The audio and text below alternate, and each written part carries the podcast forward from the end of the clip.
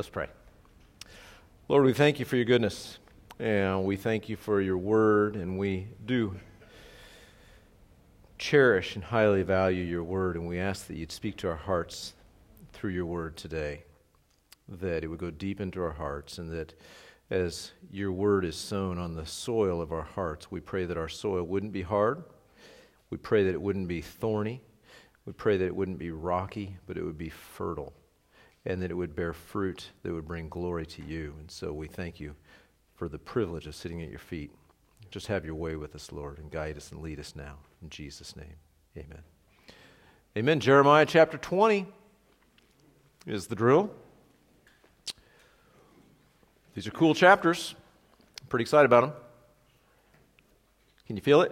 Oh, yeah. Me too. Uh, so, Lord willing, I'm so excited. We're going to read 20, 21, and 22 today. Still excited? Me too.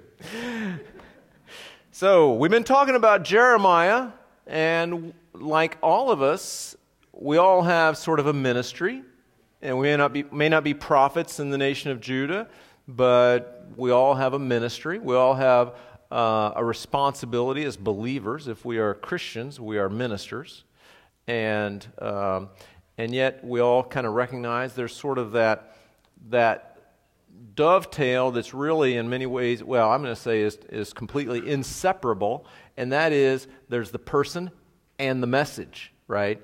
And if you ever try to separate the two it just doesn't work right? The the person the integrity of the person the character of the person validates the message right and the, uh, the message really, in many ways, strengthens the character of the person. And so um, uh, the two go very much hand in hand. And so we've been talking about those two things, and we're going to talk about that a little bit more today as we deal with uh, Jeremiah the person, particularly in chapter 20. And uh, then in chapter 21 and 22, we're going to see the message specifically to the final kings of the nation of Judah. So, again, historically, uh, the kingdom of Israel was divided after the reign of Solomon into the northern kingdom, which is called the nation of Israel, and then the southern kingdom, which is called the nation of Judah. And uh, by this time in their history, Israel has been basically removed and uh, dispersed and conquered by the Assyrians. And now we're about 150 years after that, approaching the final demise of the nation of Judah, who's going to be carried away captive by the Babylonians. And so we're going to read about, uh, as we look at Jeremiah, Jeremiah was really God's last instrument of warning to the nation of Judah prior to their final defeat. So, uh, you know, when the ship is burning, uh, it's when it's a good time to listen to the warning of the Lord, right? Before it goes down. And so the ship is very much on fire at this point in their history. And so, um, so it is what it is. You would think that during times like this, uh, you'd see hearts that are very receptive to the Lord. But the hard heart, the hard human heart, is a very hard thing. The hardened human heart is a very hard thing. So anyway, just to review the last couple week, well, last week, chapter 18, God told Jeremiah, remember to go to the potter's house, and he showed it, and he revealed to him kind of the the image there of the potter had a very moldable piece of clay, and it was marred, and so he was able to take that same lump of clay and make something new out of it you know, really a picture of what God does in our lives.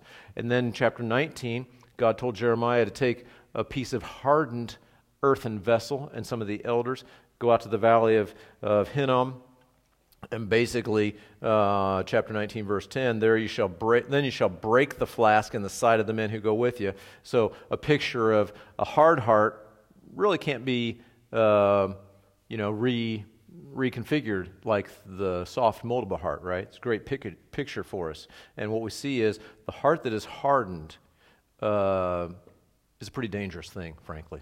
And so, um, you know, if, uh, you know, along the way, we meet people in, in, this, in this world, unfortunately, who have hard hearts. And uh, I'll be honest with you, whenever I come across one, I don't try to talk him, out, him or her out of having a hard heart. I just pray for that person because that is all you can do. That's their last hope. And uh, a hard heart, just please, please, please, can I, can I implore us all? Be very scared of a hard heart. A hard heart is a terrible thing to have. Terrible thing to have. And sometimes it comes on. I didn't mean to go off on this, but I will. So we got all day. A hard heart kind of starts with just maybe a little sin. Or maybe maybe I'm not hard to the Lord, but I'm hard to that guy that wronged me back in 1978. See that? And I would submit to you that I cannot be where I need to be with the Lord if I've got a hard heart towards that guy in 1978. Right? It's very subtle, it's very dangerous, right? Hebrews talks Hebrews chapter 12 talks about the bitter heart. The bitter heart is like a root. Do you see a root on a tree? Do you see a root on a big oak tree? No, you don't see the root. But is it powerful? It's very powerful. And so that's just my spiel on a hard heart. Be careful.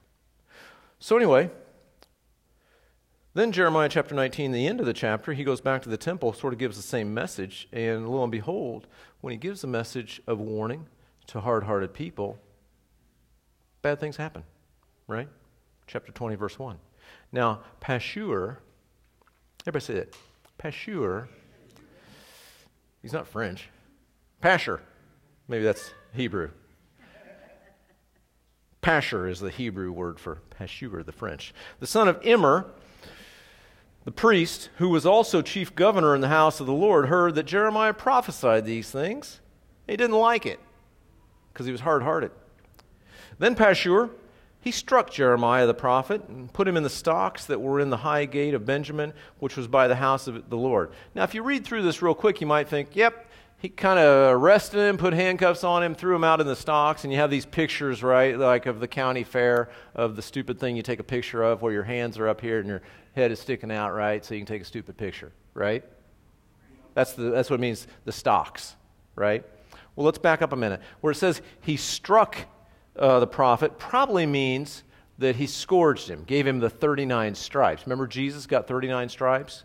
Uh, 39 stripes of scourging in the ancient world was really uh, kind of the ultimate punishment in a way because the ultimate physical punishment short of death was because uh, it was it was commonly believed uh, that 40 would kill a person so if you wanted to take a person as close to death without killing them you give them 39 stripes and so you'll see this reference from time to time uh, about the 39 stripes. And so probably that's what it means there where he struck Jeremiah. So he gives him 39 stripes, and then he puts him in the stocks. Now, the stocks are not what we picture from that cheesy little picture that I just described. It was kind of like that, but they did it almost like a vice where they would sort of contort your body and you'd be all twisted, right? The, the Hebrew word really is also translated like twisted, right? So you'd be stuck there in this, you know, and your muscles would spasm after you've just been scorched, right? And you'd be stuck there, and and it would be public, and it was by uh, in the high gate of Benjamin, which was by the house of the Lord. So it's where everybody come by and watch and see uh, Jeremiah being humbled and ridiculed there. And so you get the idea of the laughing stock, right? The laughing stock was the guy that's being humbled and ridiculed by public opinion as they walk by and see that guy's stuck in the stocks, right? So it was a very painful, very demoralizing, very brutal kind of treatment that Jeremiah went through. And it happened on the next day that Pashur brought Jeremiah out of the stocks. Maybe he felt sorry for him or who knows what. Then Jeremiah said to him, The Lord has not called your name Pashur, but Magor Missabib for thus says the Lord Behold, I will make you a terror to yourself and to all your friends, and they shall fall by the sword of their enemies, and your eyes shall see it. I'll give all Judah into the hand of the king of Babylon, and he shall carry them captive to Babylon, and slay them with the sword. Moreover, I will deliver all the wealth of the city, all its produce, all its precious things, all the treasuries, treasures of the kings of Judah I will give into the hand of their enemies, who will plunder them, seize them, and carry them to Babylon. And you, Pashur, and all who dwell in your house shall go into captivity. You shall go to Babylon, and there you shall die, and be buried there, you and all your friends to whom you have prophesied lies. So some commentators say that, you know, so Pashur puts him in this, he scourges him, puts him in these stocks, and then comes back on the next day. Maybe we've humbled uh, Jeremiah enough, maybe we've tortured him enough that he'll kind of cool down his message. Because clearly the intent of Pashur here is to cool down Jeremiah's message. Did that work? Let me tell you, just as powerful as a hard hearted person to not soften up, if you will, equally powerful is the work of the Lord in the life of a faithful person, right? So Pashur, in fact, when he takes him out of the stocks, he didn't kind of cool down his message, but you got to love this. Is, Jeremiah says, by the way, there, your name is Pashur. Pashur means freedom or ease. That's no longer your name. Your name is now Magor Missabib, which means terror on every side. Hi, I'm Scott. What's your name? Oh, my name is Terror on every side, right? You want to have that name? No. And then he goes on. Jeremiah's word is definitely not tamed down at all. Basically, he says, you know, this nation's going to go down. The Babylonians are going to carry it away. I'm going to deliver all the wealth, all the produce. I'm going to uh, have the Babylonians basically annihilate this town. And oh, by the way, you, Pashur, and all who dwell in your house shall go to captivity.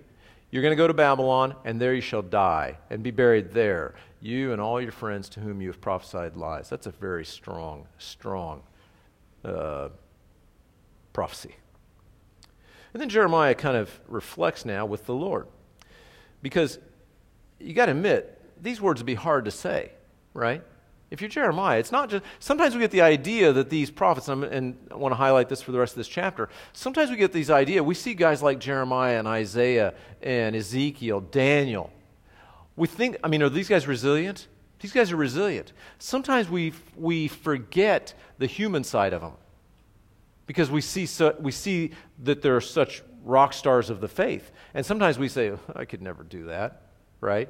And honestly, if I read the words of Jeremiah, I'd say, I could never do that, right? What would you do after a day in the stocks after been scourging and Pashur lets you go? What would you say? I can tell you what I'd say. Uh, thanks. See ya. I'm out of here. Right? I wouldn't say, oh, by the way, and another thing, right? I wouldn't do that, right? But Jeremiah now, I, I think we see uh, basically his, his, his side, you know, when he goes to the Lord now. So now we see Jeremiah talking to the Lord. Oh, Lord, you induced me and I was persuaded. Basically, you called me to be a prophet, you put these words in my mouth, you told me what to do, and, and I was persuaded. Why? Because you're stronger than I and have prevailed. So that makes sense. I'm in derision daily. Everyone mocks me. For when I spoke, I cried out. I shouted violence and plunder because the word of the Lord was made to me a reproach and a derision daily. It's almost like Jeremiah is kind of going to the Lord and, and maybe not whining, but maybe a little bit. You know, he says, Hey, Lord, I know you called me to be a prophet, but I didn't sign up for all this. You ever feel like in life, God puts you in a situation or gives you certain responsibility or, uh, you know, just where you find yourself in life? or relationships or whatever, and you feel like, Lord, I didn't sign up for this, right? Well, I think that should be encouraging to us because we're not alone in that. Then he, I said, Tell you what, because I think we've probably all felt like this at some point or another too. Tell you what, I got a solution to this, Jeremiah says. I will not make mention of him, nor speak any more in his name. But his word was in my heart like a burning fire, shut up in my bones. I was weary of holding it back, and I could not. So, so often we have this challenge that we, that we have to kind of work through, right? That maybe we're in a position that God has put us in, and we're supposed to be used by Him, and we're supposed to, you know, be there for a reason, for such a time as this, like Esther. And maybe even we're tempted to, like, draw back or to quit. Lord, I just, I'm done with this. This is more than I signed up for. I'm done and you can't quite get away with it, right? It's like, and he said, you know, I'm going to I'm going to quit this. But his word was in my heart like a burning fire, shut up in my bones. I was weary of holding it back, and I could not. I was talking to somebody this week. I had a time, uh, this has been several years ago, and I don't even remember what the setting was. But I remember feeling like, Lord, uh, uh you know, you ever have these dialogues with the Lord like Jeremiah's having now? Thank you.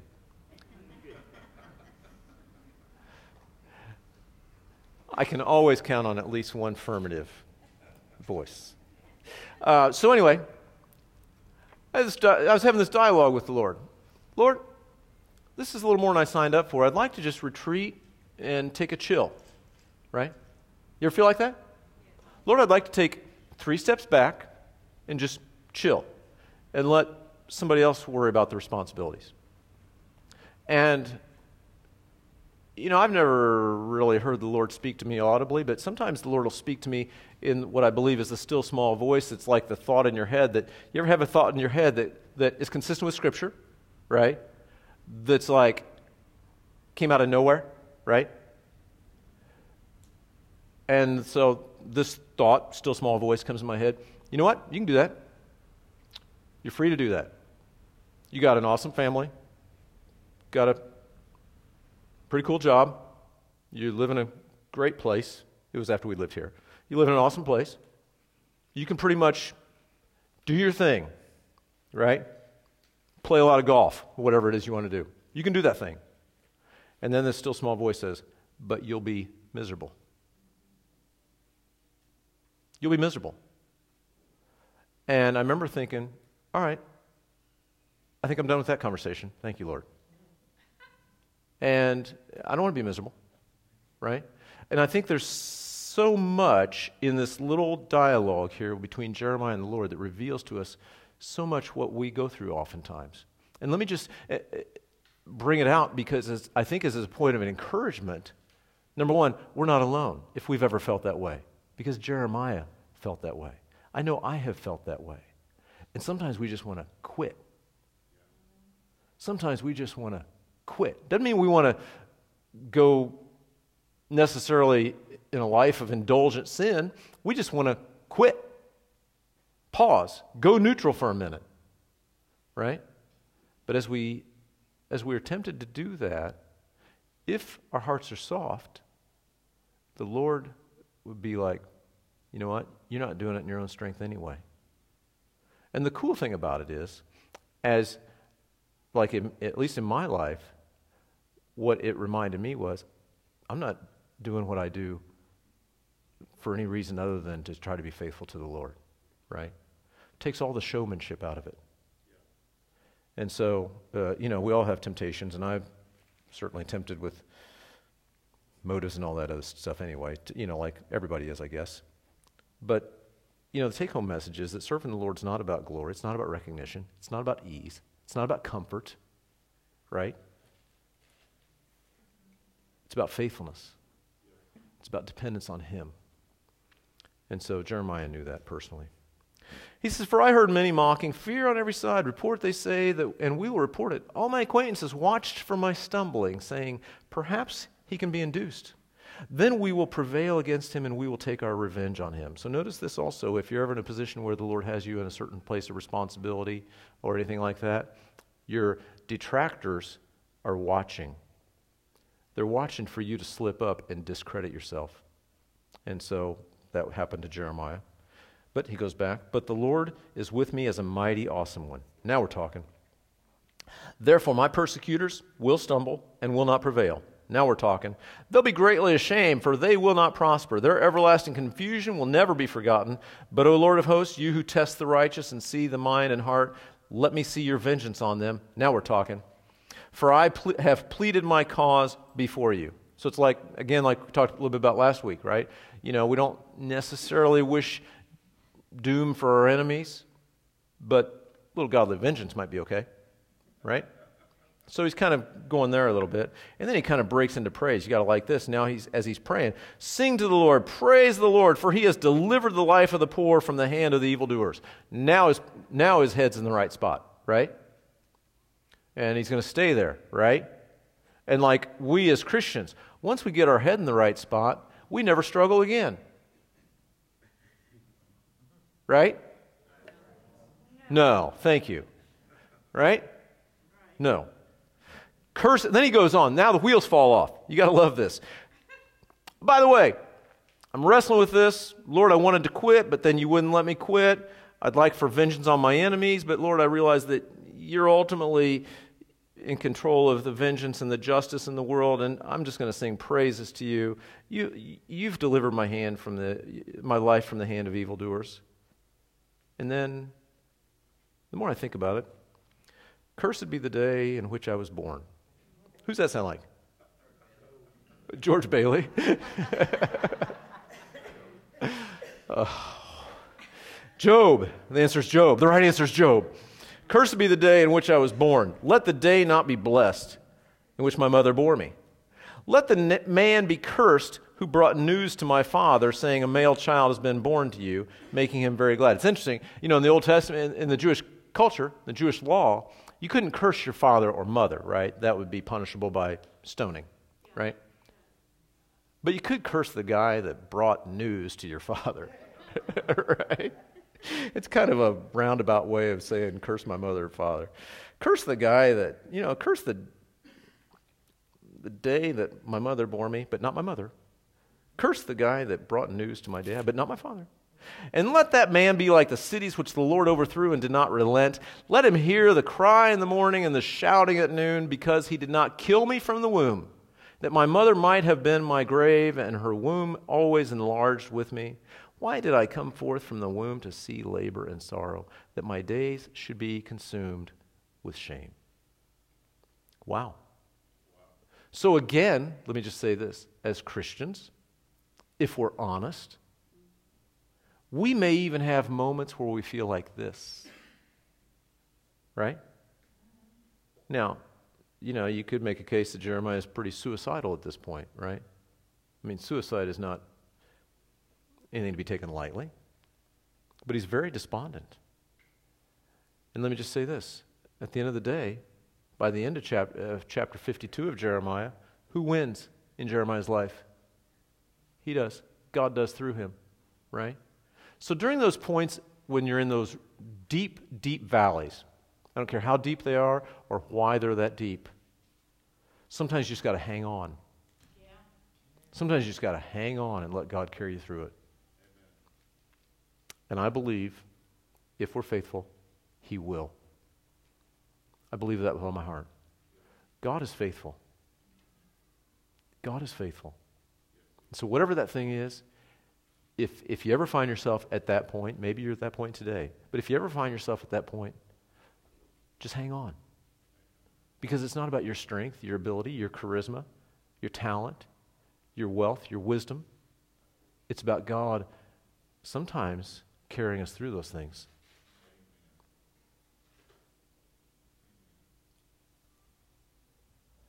Yea, though I walk through the valley of the shadow of death, I will fear what? No evil. Why? Because you are with me. Because you are with me. That's all we need. End of story. God is with us. That's all we need. So, but having said that, it's kind of cool that we have the example of Jeremiah that he's at least transparent enough that we know that he felt this way. Fair enough? Is that fair? So we take a little bit of shift uh, away from Jeremiah the man, and now we go to Jeremiah the ministry, and we're going to move into the final kings of the nation of Judah. Now you may remember, quiz. Are you okay with quizzes? Well, then go to the back row. Are you, if, if you're okay with quizzes, if you're not okay with quizzes, you can just stay where you want and just kind of go incognito and hope I don't call on you. Right? Who is the last awesome, godly king in the nation of Judah? Josiah. It sounded kind of like a chorus of Josiah. Yeah. Now, those of you who've been with us as we've taught through Kings and Chronicles, you know that there was a handful of them that came after Josiah, right? Can anybody give me the names in order and how they're related to one another? Me neither. I always get messed up on that. I always get messed up on that. And so I was thinking through this, and I thought, we got to just overcome this. We got to lay this to rest once and for all. Okay? So we're going to lay this to rest once and for all. And I like visual aids a little bit, right? And so this is going to lay it to rest once and for all. This is going to, by the end of the, by, by noon, this is going to be so clear in your head, you could take any test anywhere about the final kings of the nation of, of Judah, right? If it comes on. Okay, so there you go, right? Piece of cake. Well, and the reason I'm kind of going through this a little bit because these names get thrown around a little bit towards the end. And in chapter 21 and chapter 22, we're going to address basically all of these guys. Okay? So Josiah had, how many sons you want to guess Josiah had? Three. One of them's name was Jehoahaz. The reason you get mixed up on these things is they all start with Jehovah, right? One of them's name was Jehoahaz. He's also called Shallum. Everybody go with that? He reigns for a while. Then he gets carried off to Egypt by Pharaoh Necho, same guy that killed his father, Josiah. Jehoahaz gets deposed, and then comes Jehoiakim, right? His brother. Jehoiakim winds up, he's there for a little while. He winds up getting carried off to, uh, well, he gets killed in battle by the Babylonians. Uh, it's a little confusing if he gets killed after he gets there or if it's like on the way there. But anyway, he gets killed by Babylonians, wiped out. He has a son named Jehoiachin, right? Now, my son, my son, not my son Jehoiachin, I never named one that way. But my son, uh, Nate, who likes to make sport of my memorizing techniques, right, pointed out that M comes before N. says Jehoiakim came before Jehoiachin, right? He usually likes to make sport of my memorization techniques, but you'll know that now. Anyway, so Jehoiachin comes after Jehoiakim. Jehoiachin, interestingly and importantly for today, is also called Jeconiah or Coniah for short.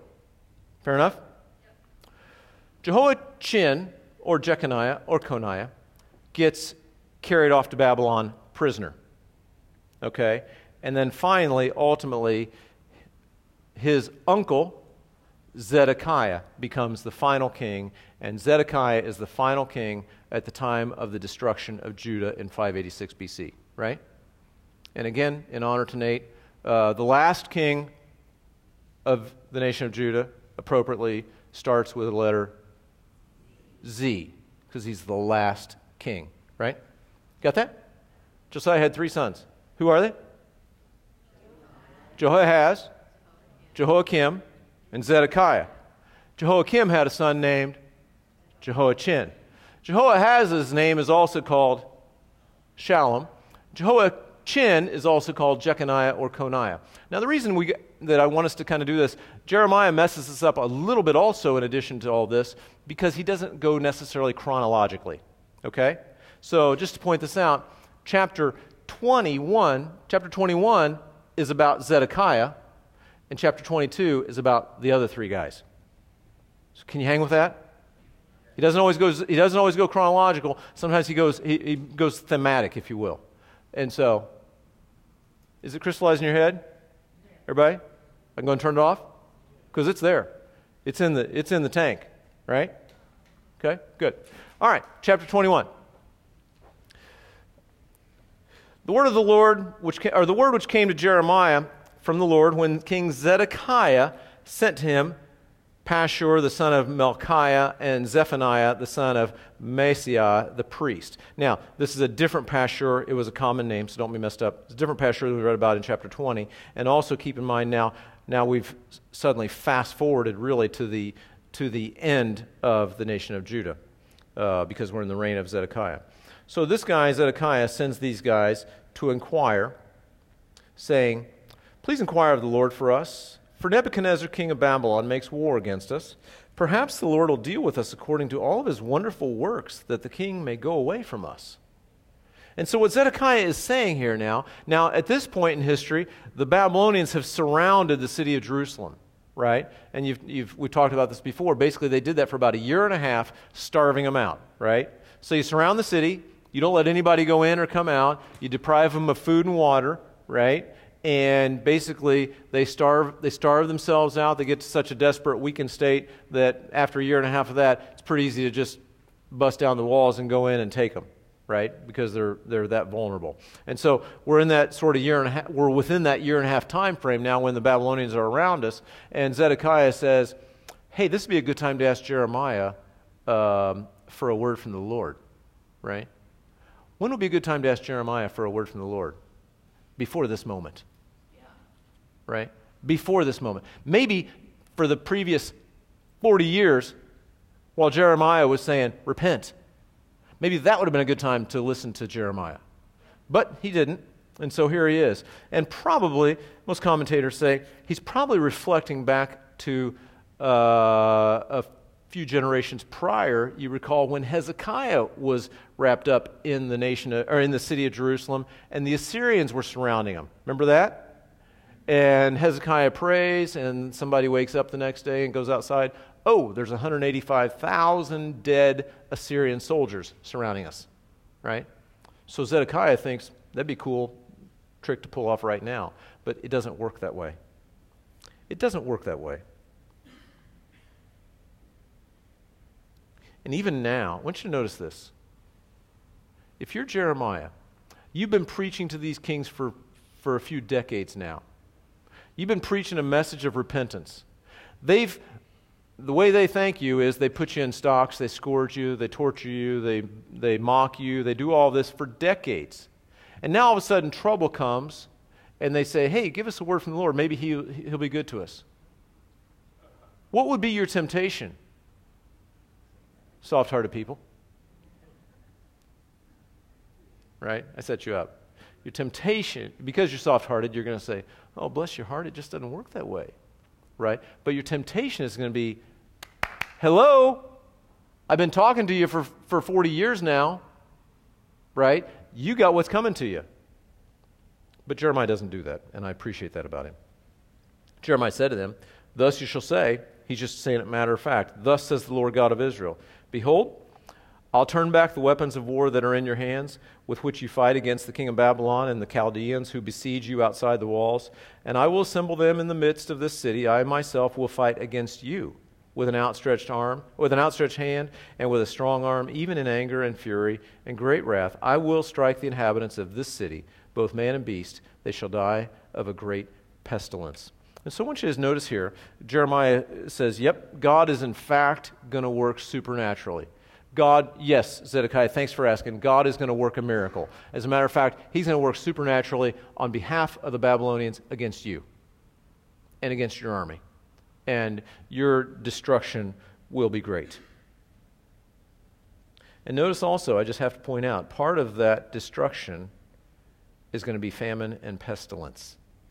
So God doesn't always work just by swords and spears, right? Part of the destruction God is going to deliver to the nation of Judah here is famine and pestilence.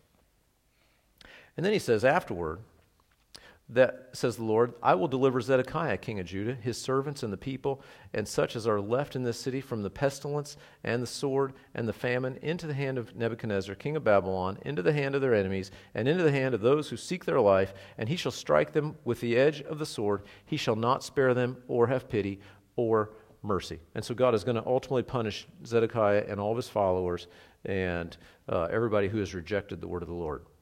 Verse 8 Now you shall say to this people, Thus says the Lord Behold, I set before you the way of life and the way of death. Ding, ding, ding, ding, ding. This is critical. Please catch this. In the midst of all of this, Jeremiah's message has been rejected for 40 years now. The, the Babylonians are surrounding, uh, surrounding the city. Zedekiah is kind of freaking out a little bit. He's panicked. Jeremiah says, Yeah, as a matter of fact, it's worse than you think it is. I'm going to fight. God's going to fight on behalf of the Babylonians. And they're, they're going to uh, come in and they're going to destroy you, and not only with the sword, but also with famine and pestilence. And there's going to be great destruction here. And in the midst of that, Jeremiah says these words Behold, I set before you the way of life and the way of death. Get this. It is never ever, ever on this side of heaven too late to repent. Amen. It is never too late to repent. If there were ever a point where you'd look historically and say, too bad, so sad for you, it's too late. Well, guess what? In the eyes of God, it's not too late. And then he even tells them how. Here's how you do it. I've set before you today life, the way of life, and the way of death. Here's how it works. He who remains in the city shall die by the sword, by famine, and by pestilence. You want to fight him? You're going to fight him to the end. But he who goes out and defects to the Chaldeans, the Chaldeans are, is another word for the Babylonians. But he who goes out and defects to the Chaldeans who besiege you, he shall live. And his life shall be as a prize to him, for I have set my face against this city for adversity, and not for good, says the Lord.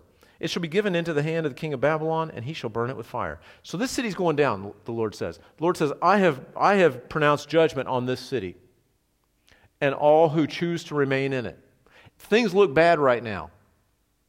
Things look very bad. I'm going to fight supernaturally on behalf of the Babylonians. And things look bad. And if you want, I'm telling you, even in the midst of that, there's a way of life and a way of death. The way of death is keep trying to do what you're doing. The way of life is, trust me, defect to the Babylonians. Defect to the Babylonians.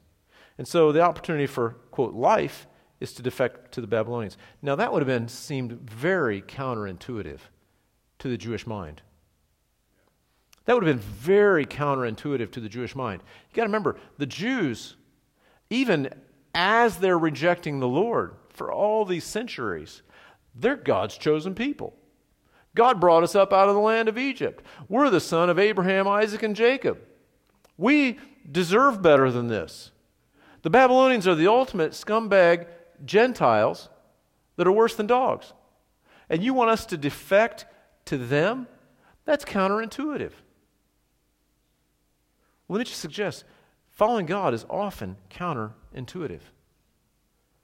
But at this point in time, if I heard Jeremiah preaching warning and repent for 40 years, and now everything that he has said is going to happen is in the process of happening, at this point, I'd like to think I would repent. But the hard heart is very hard. Right? And notice there's always, there, there's a fa- fascinating pattern. I just have to point this out in the midst of um, this context, this paragraph. God often does this. You ever notice this? Right? God's going to bring destruction on Sodom and Gomorrah, right? What does he tell Lot and his family? Hey, by the way, now's the time to get out. Right? God always, God always does this. God always gives an opportunity before, I mean, God delivers punishment. There's no doubt about it. He's got a strong track record of delivering punishment at various times in history to various places and people. It's, it's, that's a reality. God is God. He's allowed to do that. Right? But God always, as an act of mercy, offers that opportunity for escape prior to that. Right? What did he tell Noah and his family? By the way, there's going to be destruction, right?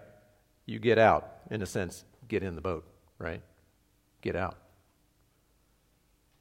God always has these ways. I think in the future, uh, in the times yet to come, there's going to be a great tribulation come upon planet Earth. And I believe prior to the Great Tribulation, we see, uh, I believe, just another of these pictures. Prior to the Great Tribulation, there's going to be an opportunity for all who would believe in Jesus Christ to get out. Yeah. It's called the rapture of the church. After we're done with Jeremiah, we go to Thessalonians. We'll talk about the rapture of the church. But I believe it's a biblical truth. There's always a way out prior to the punishment. And concerning the house of the king of Judah, say, verse 11, hear the word of the Lord, O house of David. Thus says the Lord Execute judgment in the morning, and deliver him who is plundered out of the hand of the oppressor, lest my fury go forth like fire and burn, so that no one can quench it because of the evil of your doings. So we're talking about the house of David, we're talking about the kingly line, right? So we're back to talking about Zedekiah specifically. Hey, Zed, tell you what. Yes, I recognize the Babylonians have surrounded you. I recognize that things look bad. Now would be a good time to start dealing fair with people. Now would be a time to execute uh, fair judgment. Deliver him who is plundered out of the hand of the oppressor. Right? Because Zedekiah was in a position of authority. All these kings are in a position of authority. That's a position of responsibility. You cannot escape the responsibility we've been given, even as us today, right? Sometimes, again, like we said in the last chapter, sometimes we're tempted to quit. But the reality is, if God has placed us in a place of certain responsibility, we're, we're, we're called to be faithful to do that. And Zedekiah here, he was an evil king. And so Jeremiah knows that God knows uh, that Zedekiah is not going to repent. And so he proceeds then to say, Behold, I am against you, O inhabitant of the valley and rock of the plain, says the Lord, who say, Who shall come down against us? Or who shall enter our dwellings? But I will punish you according to the fruit of your doing, says the Lord. I'll kindle a fire in its forest, and it shall devour all things around it. So that takes care of Zedekiah, and uh, God knows that he won't repent, and so um, that's, his, that's his destruction. So we back up now again. Not from Zedekiah. We're going to talk about Jehoahaz and Jehoiakim and Jehoiachin, right? Right. The guys up on the screen, right? Jehoahaz, the first one, Jehoiakim, his brother, and Jehoiakim's son, Jehoiachin. So we go through that. Now, these first uh, verses in chapter 22 are about Jehoahaz, and we see that because his name, Shallum, is referenced in verse 11. So, thus says the Lord Go down to the house of the king of Judah and there speak this word and say, Hear the word of the Lord, O King of Judah, you who sit on the throne of David, you and your servants and your people who enter these gates. Thus says the Lord Execute judgment and righteousness and deliver the plundered out of the hand of the oppressor. Do no wrong and do no violence to the stranger, the fatherless, or the widow, nor shed innocent blood in this place. For if you indeed do this thing, then shall enter the gates of this house riding on horses and in chariots, accompanied by servants and people, kings who sit on the throne of David. But if you will not hear these words, I swear by myself, says the Lord, that this house shall become a desolation. So you see, kind of like, you know, kind of like in a movie, sometimes we'll see like a scene and then, you know, then that, that fades out. You know, the scene at the beginning, we'll say, and then that scene fades out, and then we'll see, you know, a thing that says, you know, 30 years earlier, right? So a little more of a backstory. So here's what we're seeing here. The, the time of Zedekiah is, wow, the Babylonians are here. This is ugly. And at that time, Jeremiah says, well, you could repent right? And defect to the Babylonians. And so that's kind of that. Now we say, you know, a few decades before, we got this guy, Jehoahaz, the, the son of Josiah, and um, the prophecy to him, the warning, when we, when we say to Zedekiah, God's been warning your people for decades, we're going back to that explanation of that. And interestingly, it's basically the same message, right? God is telling Jehoahaz, you know what? If you would execute judge, judgment and righteousness, if you would deliver the plundered out of the hand of the oppressor, the exact same words he told Zedekiah, then God will deliver you. But otherwise, God will bring destruction. The same message he gave to Zedekiah. For thus says the Lord to the house of the king of Judah you are Gilead to me, the head of Lebanon. I will surely make, your, make you a wilderness, cities which are not inhabited. I will prepare destroyers against you, everyone with his weapons. They shall cut down your choice cedars and cast them into the fire. So Gilead and Lebanon were areas that were, that were known as places of strength. Places of strength. So the kings of David's line were representations of strength. However, because of their sin, God's going to bring punishment. And so what he's saying is, you might think you're Gilead or you're Lebanon to me because you're the son of David or you're a descendant of David, but because of your sin, I'm going to bring destruction. And many nations will pass by this city, and everyone will say to his neighbor, Why has the Lord done so to this great city? That's what's going to be said as they pass by Jerusalem after this is all done. They'll pass by and they'll say, Why has the Lord done this, done so to this great city? And then they will answer, Because they have forsaken the covenant of the Lord their God and worshiped other gods and served them. Can I say this?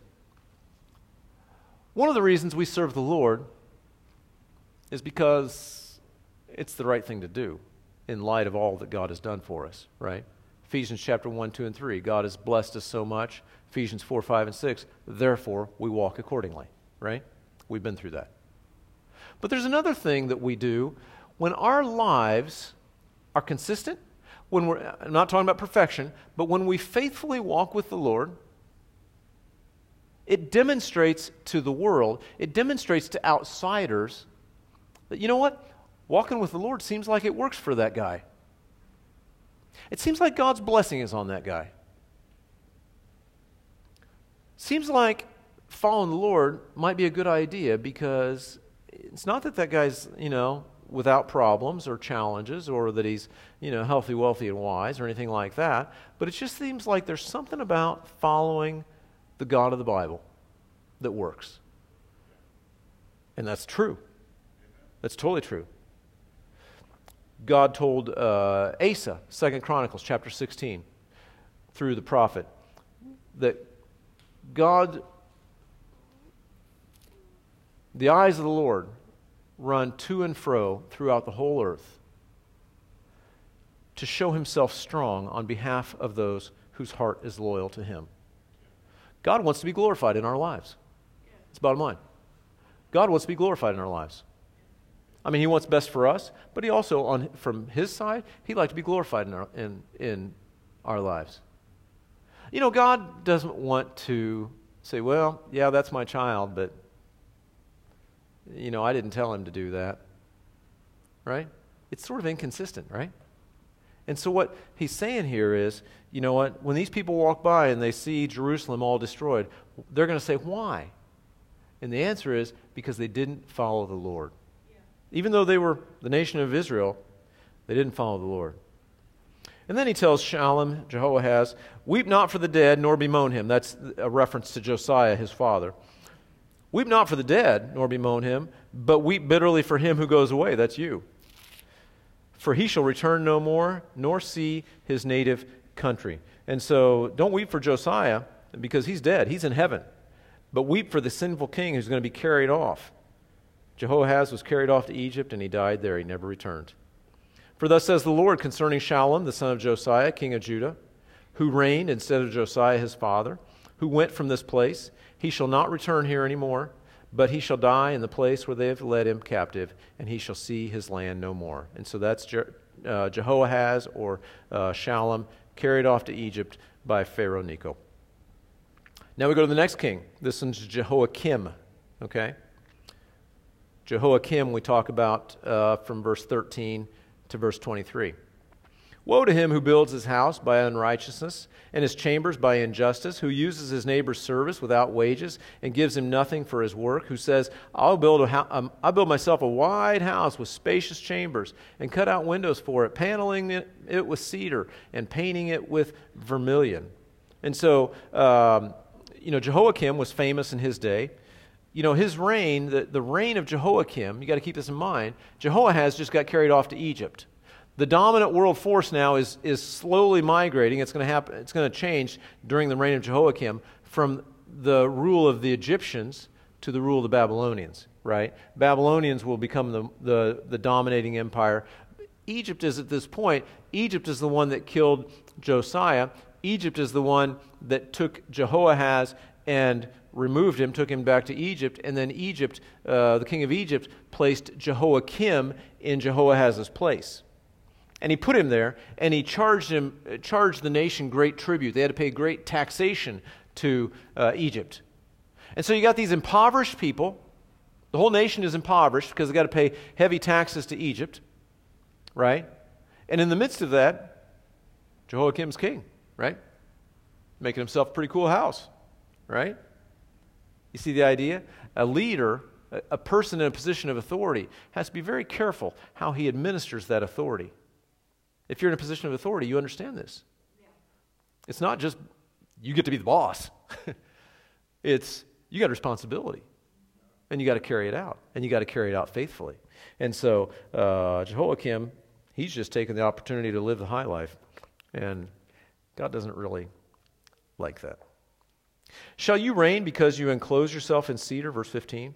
Did not your father eat and drink and do justice and righteousness? Then it was well with him. By the way, when jo- Josiah was king, he reigned righteously, and it was what? Well with him. It's not going to be well with any of these evil kings. He judged the cause of the poor and the needy. Then it was well. Was not this knowing me, says the Lord? Yet your eyes and your heart are for nothing but your covetousness, for shedding innocent blood and practicing oppression and violence. Therefore, thus says the Lord concerning Jehoiakim, the son of Josiah, king of Judah they shall not lament for him, saying, Alas, my brother, or Alas, my sister. They shall not lament for him, saying, Alas, master, or Alas, his glory. He shall be buried with the burial of a donkey, dragged and cast out beyond the gates of Jerusalem. So we said, you know, during his reign, the, the big player moved from being Egypt to being Babylon, and finally uh, he is carried off uh, by the Babylonians. Uh, he's going to die a horrible death, and he's not even going to be given a proper burial. And notice, as he's carried off to Babylon, right, to meet his demise, nobody's saying, Oh, my brother, oh, my master, right? They're saying, See ya, right? If you're in a position of authority, you got people that are supposed to follow your leadership, right? And you've been treating them fairly uh, for however many, you know, whatever long your reign is, we'll say, right? And you've been, you know, you may not have done everything exactly right, you know, they, they'll cut you a little slack. And they, and, and you know that, you know, you've been fair, you've been just, you've, you've been self serving as best you can. And then they carry you off to Babylon Hopefully, they won't say, See ya. Hope you get a burial as good as a donkey's. Right? Well, that's what they said to him. See ya. You get the burial of a donkey. It's what you deserve. So it's a really sad picture. Go up to Lebanon and cry out. Lift your voice in Bashan. Cry from Abarim. For I spoke for all your lovers that are destroyed, I spoke to you in your prosperity, but you said, I will not hear. This has been your manner from your youth. Can I tell you something? We live in relative prosperity in history and in the world. All of us. Right? So when God speaks to us in our prosperity, I'm a little, I'm always a little paranoid, right? Because I live a pretty comfortable life, right? We all live a pretty comfortable life. I live a pretty comfortable life, and I feel, and sometimes I ask myself, would I be willing to do what Jeremiah did, right? I mean, honestly, last couple weeks. Heat goes out, right? I'm kind of like, really? We got to leave those doors open so the hot air blows from out there to in here, right? Really? Right? God spoke to Jehoiakim in his prosperity. Let's be careful that prosperity is not what defines us, whether consciously or even subconsciously. So God says, I spoke to you in your prosperity, but you didn't obey my voice. The wind shall eat up all your rulers, and your lovers shall go into captivity. Surely then you will be ashamed and humiliated for all your wickedness, O inhabitant of Lebanon, making your nest in your cedars. How gracious will you be when pangs come upon you, like the pain of a woman in labor? It'll be an ugly uh, state for Jehoiakim. And so, um,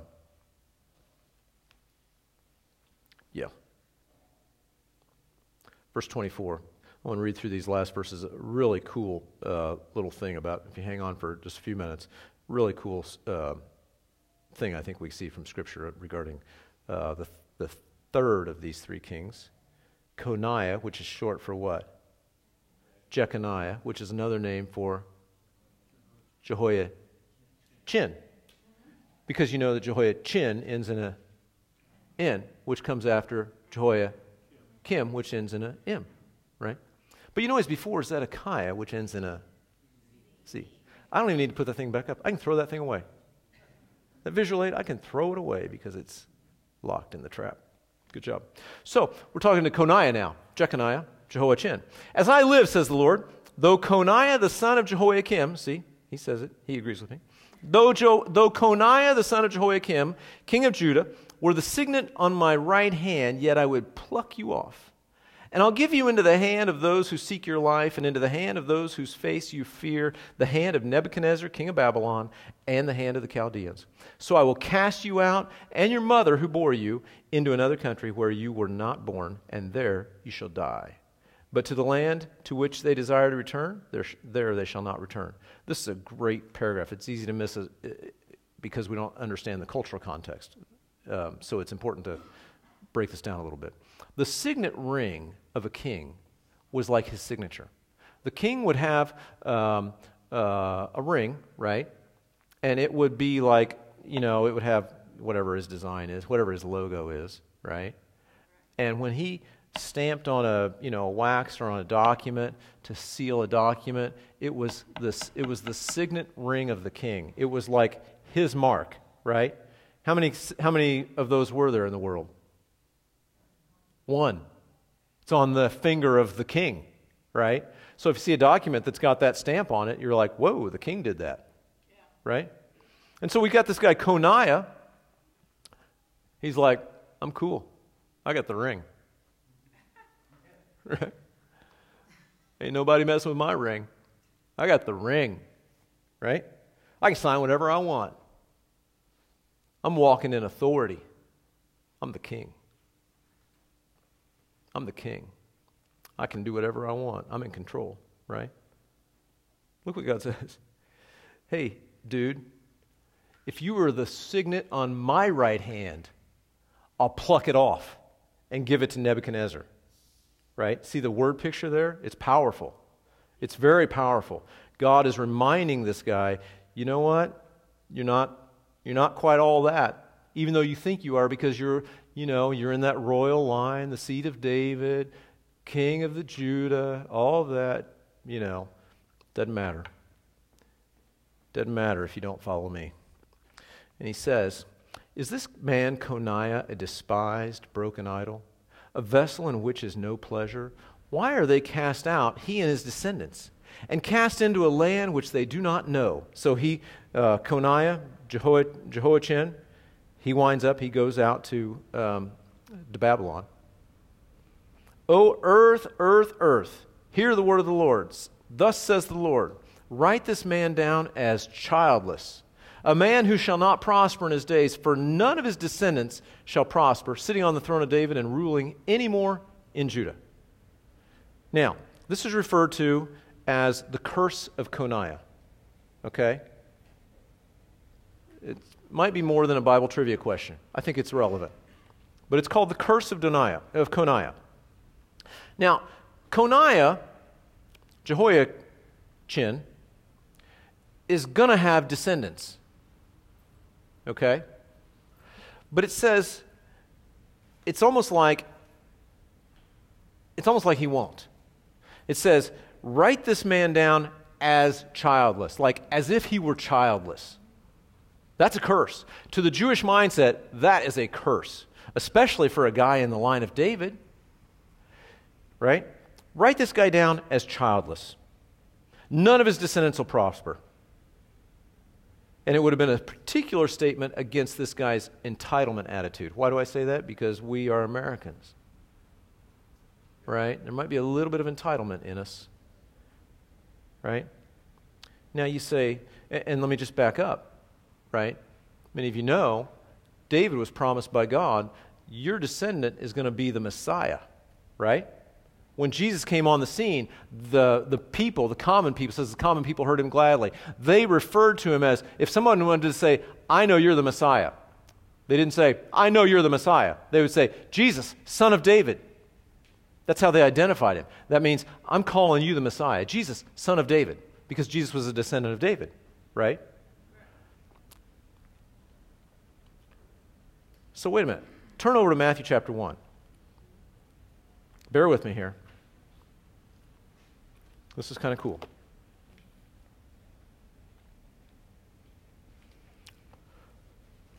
Matthew chapter 1, starting verse 1.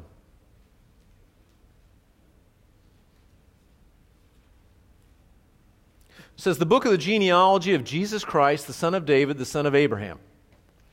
So, Matthew Matthew's job from the get go is to prove to the Jewish audience that Jesus is the Messiah. Well, we know that the Messiah is going to be Jewish, right? He's going to be a son of Abraham. And we know that the Messiah is going to be through the line of David, right? Because that was promised to David. And so he goes through this. Abraham begot Isaac, Isaac begot Jacob, Jacob begot Judah and his brothers. It goes all down the line. And then if you go down to the end, in verse uh, 15, Eliud begot Eleazar, Eleazar begot Matthan, and Matthan begot Jacob, and Jacob begot Joseph, the husband of Mary, of whom was born Jesus, who is also called Christ. Now, so there's the line from Abraham to Jesus, right? Through Joseph. This would have been the royal line or the political line. Notice specifically verse 11. Josiah begot Jeconiah, that's Jehoiachin, and his brothers about the time they were carried off to Babylon. And after they were brought to Babylon, Jeconiah begot Shealtiel, and Shealtiel begot Zerubbabel, and Zerubbabel begot Abiud. And it goes on down all the way to Jesus. So you say, wait a minute, there's a contradiction because Jeremiah says in the curse of, of Coniah that, you know, his descendants are, are going to not prosper. Write this man down as childless, a man who shall not prosper in his days. None of his descendants shall prosper. How does his son Shealtiel make it into the genealogy of Jesus Christ? Well, his son Shealtiel is in sort of the the political line of Jesus Christ. He's not in the biological line of Jesus Christ because where does this go? This goes to Jacob, begot, verse 16. Jacob begot Joseph, the husband of Mary, of whom was born Jesus, who is also called Christ. Was Jesus a physical descendant of Joseph? No. Jesus was not a physical descendant of Joseph. So this doesn't uh, contradict the curse of Coniah, if you will. If you go to Luke chapter 3, and we don't need to in the interest of time, but, well, okay, let's go to Luke chapter 3 just for a second.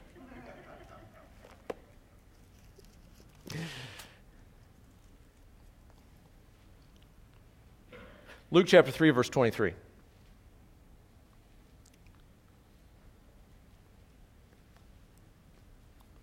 When you're there, say there. Now, Jesus himself began his ministry at about 30 years of age, being, as was supposed, the son of Joseph. So Luke is pointing out that we all know that it was only supposedly from Joseph, because we know that he was, that, jo- that Mary was impregnated by the Holy Spirit. Okay? As was supposed, the son of Joseph, the son of Heli, Heli, the son of Matthat, the son of Levi, the son of Melchi, goes all the way down. It winds up coming to, uh, if you look at verse 31, the son of Nathan, the son of David. So you see this? The, son, the genealogy breaks after David. The political line goes through Solomon. The physical line goes through Nathan. If you look back to verse 23, Jesus himself began his ministry about 30 years of age, as was supposed the son of Joseph, the son of Heli. The, probably a more tra- uh, accurate translation for our language would be the son in law of Heli. So the Luke genealogy goes through the physical line through Mary. And the Matthew genealogy goes through the political line through the lines of the king. So what do we have? We got the curse of Coniah in Jeremiah chapter 22 if we look at it at face value from the genealogy in Matthew, we say, wait a minute, there's a contradiction of Scripture. But I just want to point, I, I use, I use this a, to point out God is very specific when He fulfills prophecy, exquisitely specific. God always fulfills His word, God always does it very precisely. So, that's Coniah. So, Jehoahaz never follows the Lord. He's got a hard heart. Jehoiakim never follows the Lord. He has a hard heart. Jehoiachin never follows the Lord. He has a hard heart. And Zedekiah, after listening to this stuff for decades, never repents. Though he's given opportunity, everybody's given opportunity to repent until the very last moment. That's how God always works. And then Jeremiah along the way. His life was difficult but eternally blessed because he remained faithful. The last four kings of Judah relied on everything but simple faith in God and repentance of sin. And so the problem for us is simple faith in God and repentance of sin is the only solution to our sin problem. It's the only solution. And so we just need to humbly seek Him and faithfully follow Him, and He'll encourage us and carry us all along the way. Let's pray. Lord, we thank you.